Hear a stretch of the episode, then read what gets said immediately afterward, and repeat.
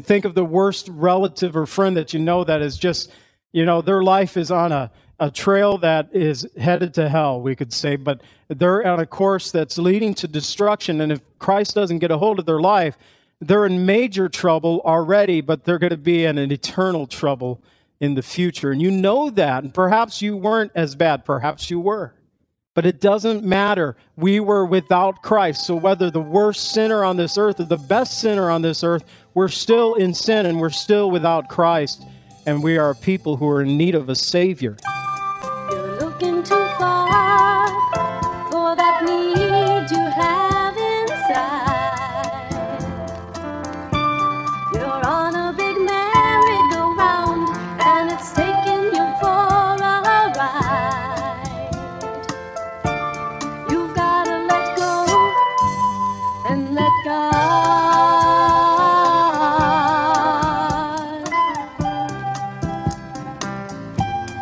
Welcome to the Cleansing Word.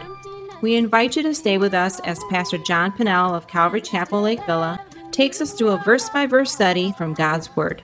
Each Monday through Friday, we'll be airing messages to encourage you in your faith that you might grow in the knowledge of our Lord and Savior, Jesus Christ.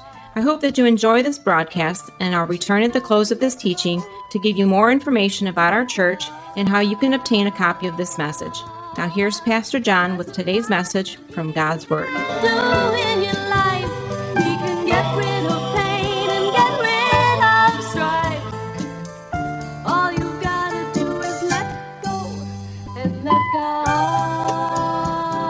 Well, we are in Ephesians chapter 2 and looking at verses 11 through 22.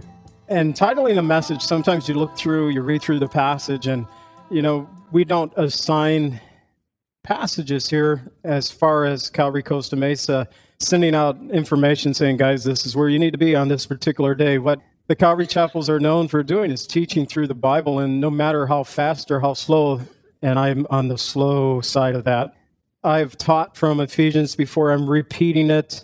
It's been several years. I can't remember the last time I taught from it. But you look through a passage and you want to determine some central theme that we can pull the whole message off of. And there are many, there were two especially that popped out to me as I was looking over this passage. The first one's found in verse 14, where it says, For he himself is our peace, who has made us both one and has broken down the middle wall of division between us. And so that line, He is our peace, is um, a possible title that I was thinking about titling the message. And yeah, there's a song. If I would have been a good worship leader, I could have uh, had us do the song, He is our peace, who has broken down every wall. But I didn't know where the music was, so I didn't even bother looking for it. So it was just another battle that I can't even remember how songs go. Don't try to throw me a curve. But then I was reading through and kept going through it, and I came back to, I almost named it, He is our peace. Uh, I came to verse 20 where it says, Having been built on the foundation of the apostles and prophets, Jesus Christ himself being the chief cornerstone.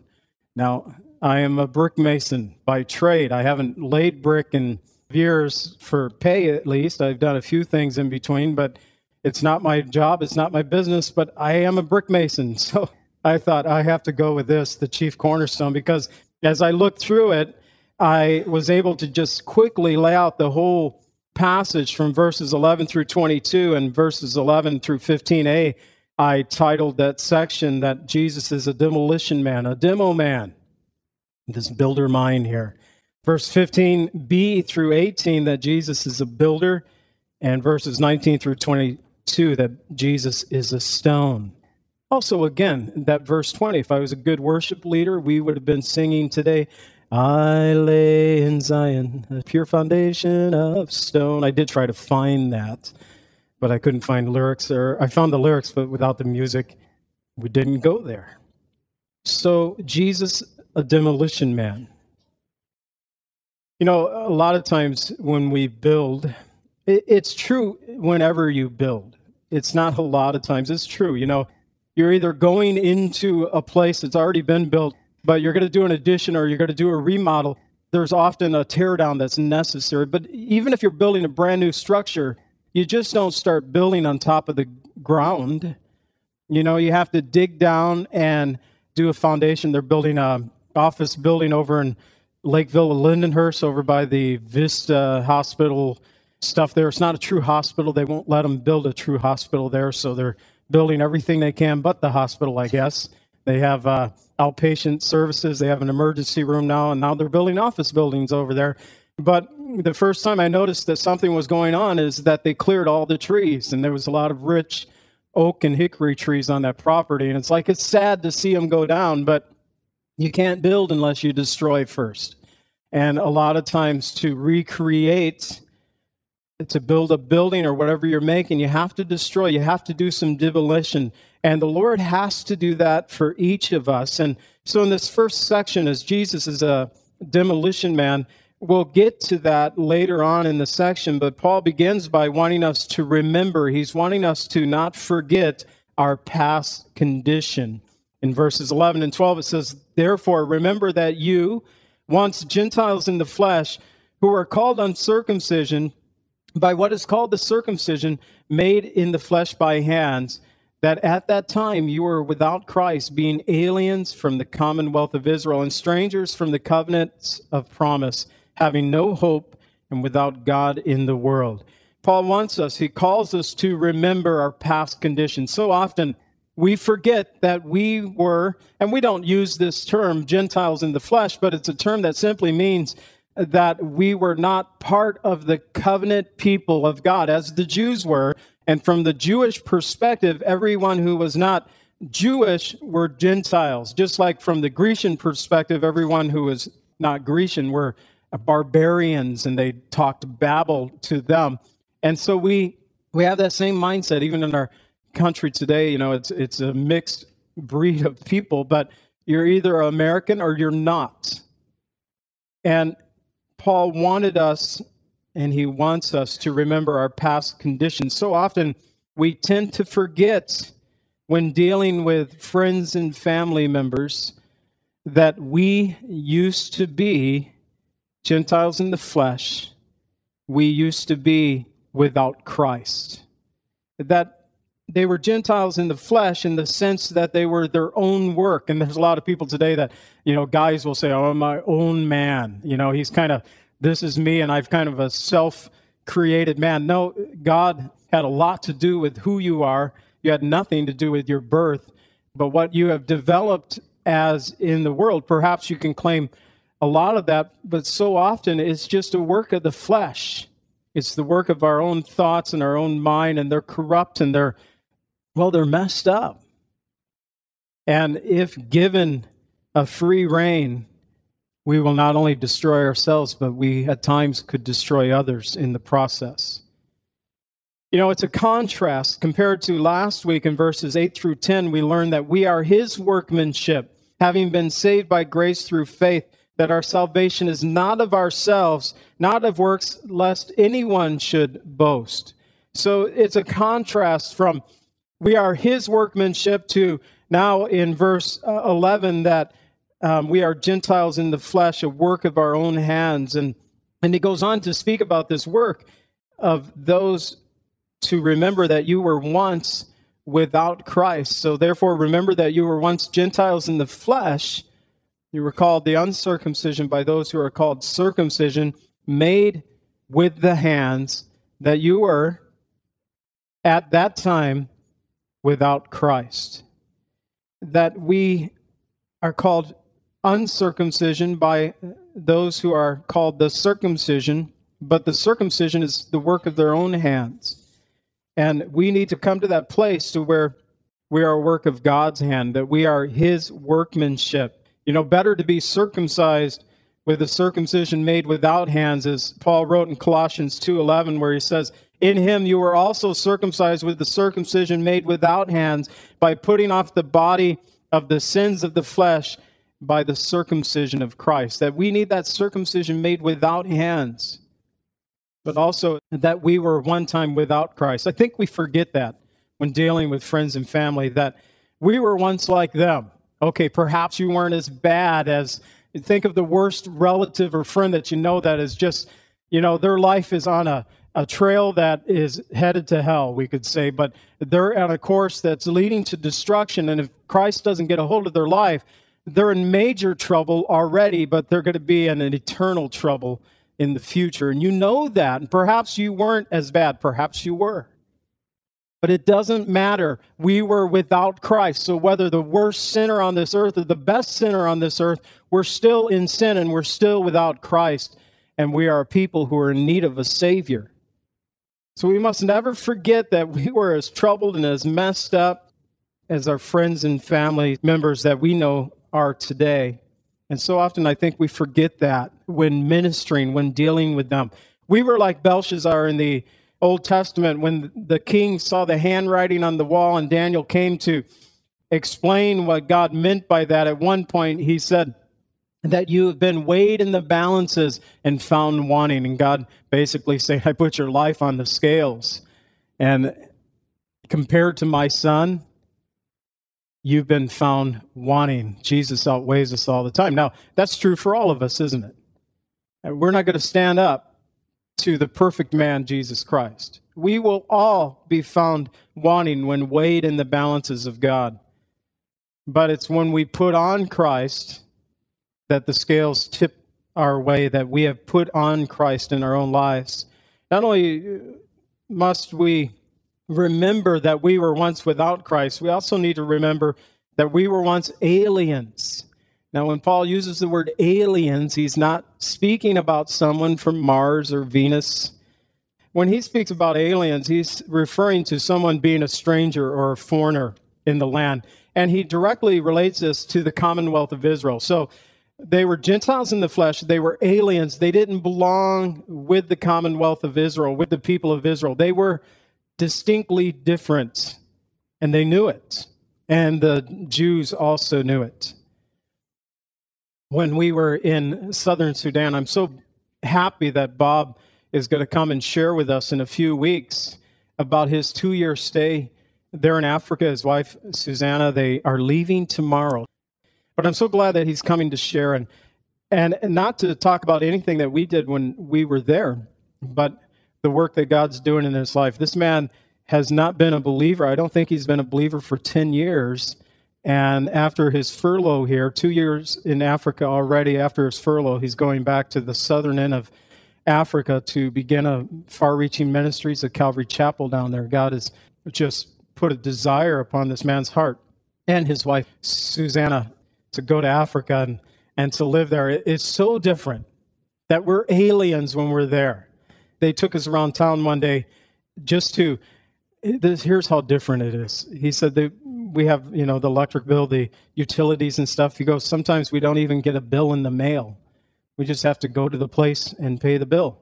And we might do that every two or three months. And he goes usually when we go to pay the bills we go and it can take all day just to pay one utility bill and that takes up your whole day i'm going to pay my electric bill okay and you come back six hours later and you've accomplished paying your electric bill. So different. But when we went into southern Sudan, me and Bob flew in ahead of the other group, and then uh, the rest of the guys showed up on Thursday. We came in on Tuesday. But the moment we got off the plane in southern Sudan, it was evident that we were aliens.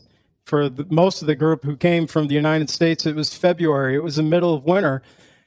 And the Sudanese people are the darkest Africans, I believe, on the continent. So their skin is just deep, dark.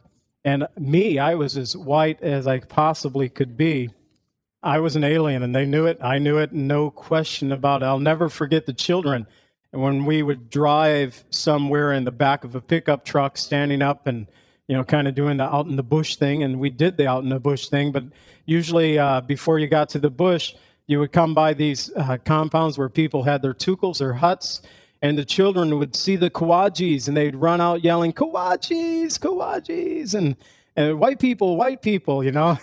and we were different and they knew it. And I even asked one time, I was sitting next to Michael, who was assistant pastor on the compound, and I said, Michael, do you remember seeing your first white person? At first, he kind of looked at me like, well, that's an odd question. And then he said, Yes, I do. And uh, he told me the age he was. And I, I figured we were such aliens that for some of these children, they were seeing a white person for the very first time. And that we're aliens, meaning that we are not part of the commonwealth of Israel. We have no connection with them. In Ephesians 4, later on in verse 18, he's saying, As Gentiles that we walked in the flesh, that we had in the futility of our minds, having their understanding darkened, being alienated from the life of God because of the ignorance that is in them, because of the blindness of their heart. We were once alienated, we were once enemies, separated from God. And Paul wants us to recall that and to remember that. We are also once strangers.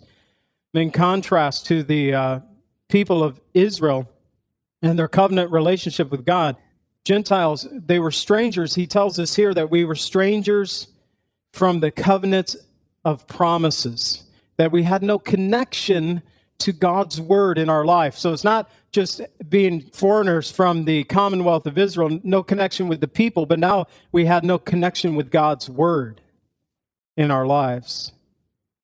And that used to describe us. As Gentiles in the flesh, we were uncircumcised, aliens, strangers who were once without Christ, once without God, without hope, which describes the condition of many people in our world today. And hopefully, it does not describe the condition that you're in here today. But our current status in Christ, picking up in verse 13, he says, But now in Christ Jesus, you who were once far off have been made near by the blood of Christ. For he himself is our peace, who has made both one and has broken down the middle wall of division between us, having abolished in his flesh the enmity that is the law of the commandments contained in the ordinances. And so, this verse 15, having abolished, is why I called this section Jesus our demolition man, because he has abolished, he has broken down the wall of separation. And this wall well, there's there's two walls of separation, and we'll we'll get to those in a moment. But before he broke down the wall of separation, we've first been, we discover in verse 13 that we have been brought near by the blood of Jesus Christ. We were once Gentiles in the flesh. We were once far away from the commonwealth and the covenants of God, the commonwealth of Israel. We had no hope, no relationship. We were without hope and without God but we have been now brought near by the blood of Jesus Christ. It's that precious blood. We must never forget that. And today, a lot of the world is trying to say that we need to forget about the blood, that it's not the blood that brings redemption. The world is telling us one thing, but the Word of God tells us without the shedding of blood, there is no forgiveness of sin.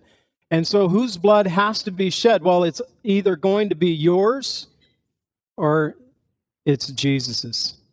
Now, you can try what Israel used to do and offer sacrifices of lambs, of goats, of bulls, but they never lasted because we are sinful. And though they may have been cleansed for a season, they would once again fall into sin and be separated or out of fellowship with God. And they'd have to start the process all over again. Jesus Christ came to supersede all of that through giving his life as the Lamb of God who takes away the sin of the world, that we were brought near by the blood of Christ. As Peter says in 1 Peter 1:19, but with the precious blood of Christ as of a lamb without blemish and without spot. In heaven one day, John tells us that they sing a new song, but we'll get to sing this one day in heaven in Revelation 5 9. We'll sing the same words, saying, You are worthy to take the scroll and to open its seals, for you were slain and you have redeemed us to God by your blood out of every tribe and tongue and people and nation. Now, if you want to write some words to this, you can sing it today. But it is Jesus Christ who is worthy. It is because of his blood that we have been redeemed and that we have been brought near, that we have attained peace. We who were far off, not only have we been brought near by the blood of Christ, but we have attained peace for he himself, verse 14, is our peace. There's a lot of different types of peace in the world today. I was looking around, I just wrote that different types of peace. I Googled that and see what I could come up with, and uh, came up with some pretty crazy things. But there is a tribe down in South America that has listed out seven different types of peace. And I was going to cut and paste those in here, but I, I disagree with some of their types of peace because uh, two of the things is that we need to have peace with the gods gods, plural. And so we know right away that they're tainted because they worship many gods. And then their last thing, the most important, if it's a, a list of uh, least important to most important, and that's what it seemed to be. Lastly, we need to have peace with Mother Earth because she provides for us. So peace with the gods, but peace with Mother Earth, our provider. And it's like, forget that list. I didn't even put it in here. But I thought of some things. You guys could probably think of a few things too. But having peace with family and friends can be a blessing sometimes, all the time, right?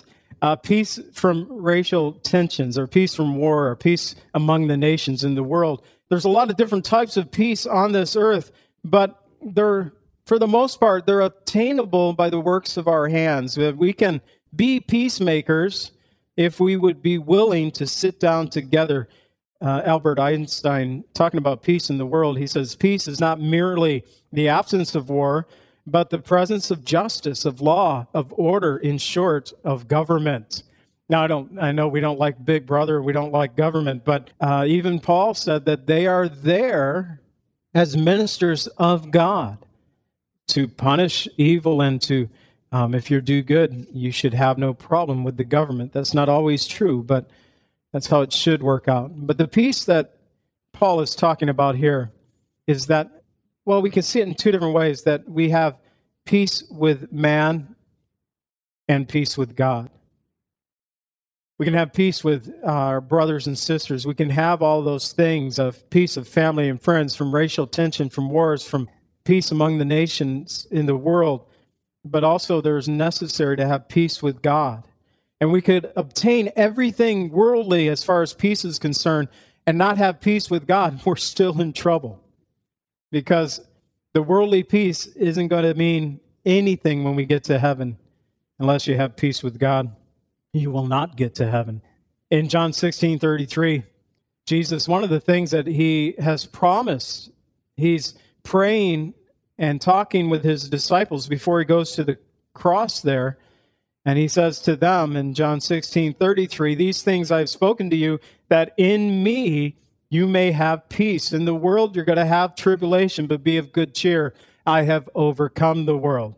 So, the peace that we need and the peace that is obtainable is through Christ, for he himself is our peace. Romans 5 1 says, Having been justified by faith, we have peace with God through the Lord Jesus Christ. It's through faith in Jesus Christ that we gain this peace with God. Apart from Christ, there is no peace for he himself is our peace. Now, we who were once afar off, we have been made one. And so the work of Christ and this one, it can be taken in two ways also. There's one taking two people and making them one the Jews and the Gentiles, the circumcised and the uncircumcised, making them one part of the family of God. But also, the other side of that is making us one with God. And both are applicable in our relationship with Christ that we are made one, two people made one by the blood of Jesus Christ. John 10 16, Jesus refers, talking to his disciples, he tells his disciples, Other sheep I have, which are not of this fold. They're not Jewish, they're not of this fold, but I have them.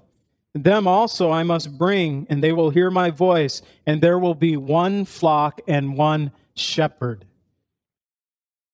I wish the church would hear the words of Jesus, his desire for unity. And so often, a lot of the problems that we have in the world have come because of the problems that we've had in churches.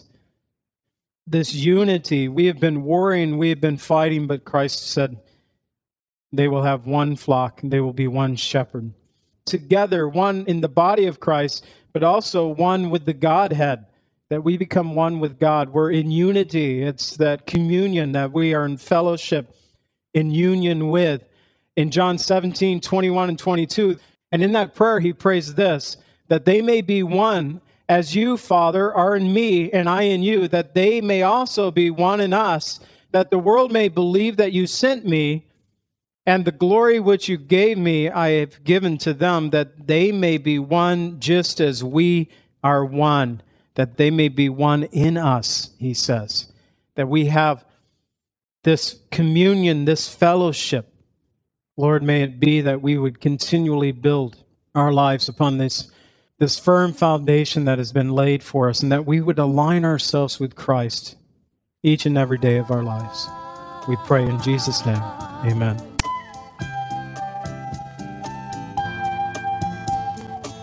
Calvary Chapel is a fellowship of believers in the Lordship of Jesus Christ. Our greatest desire is to know Christ and to be conformed into his image by the power of his Holy Spirit.